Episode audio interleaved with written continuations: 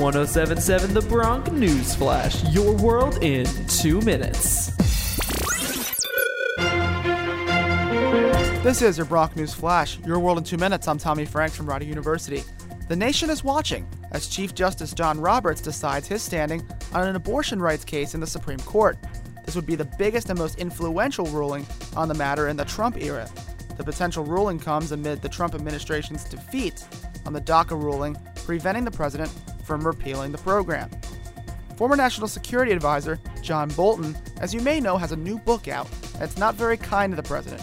He alleges that President Trump is unfit for office. I don't think he's fit for office. I, I, don't think he has the competence to carry out the job. There really isn't any guiding principle uh, that I was able to discern other than uh, what's good for Donald Trump's reelection. ABC, some news out of the governor's office New Jersey indoor retail shopping malls can reopen again on June 29th, but not without restrictions. The stores' capacities are cut in half, face masks need to be worn at all times, and the food courts will have outdoor dining and takeout, but indoor seating will remain closed. Here's Governor Murphy. Common areas such as communal setting and food courts must remain closed or otherwise cordoned off. Mall based restaurants can offer takeout and may offer in person outdoor service. NJTV, the university has invested in many different resources to help student athletes succeed at Rider. One of recent has been the new turf at Ben Cohen Field, the home of men's and women's soccer as well as field hockey. A new field turf cool play surface was installed, and it was concluded that the cool play surface is over 35 degrees cooler than traditional sand or rubber filling systems. This will further help the comfortability of our Bronc athletes on the field when they are fighting for a conference championship. And if you haven't heard, a new scholarship has been developed at Rider.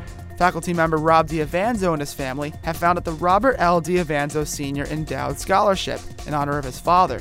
This will provide support for students balancing the demands of college with the responsibilities of parenthood. Diavanzo Sr. learned throughout his lifetime the difficulties of being a teenage parent and husband. He worked two jobs to provide for his family, as well as attend college and night classes in pursuit of a degree. Diavanzo Jr. says his family wishes to inspire and motivate student parents to complete their own quests for an education. And that's your Bronc News Flash, your world in two minutes. I'm Tommy Franks. That was 1077 The Bronc News Flash, your world in two minutes. To hear more episodes, you can go to 1077thebronc.com slash newsflash. See you next time, only on 1077 The Bronc.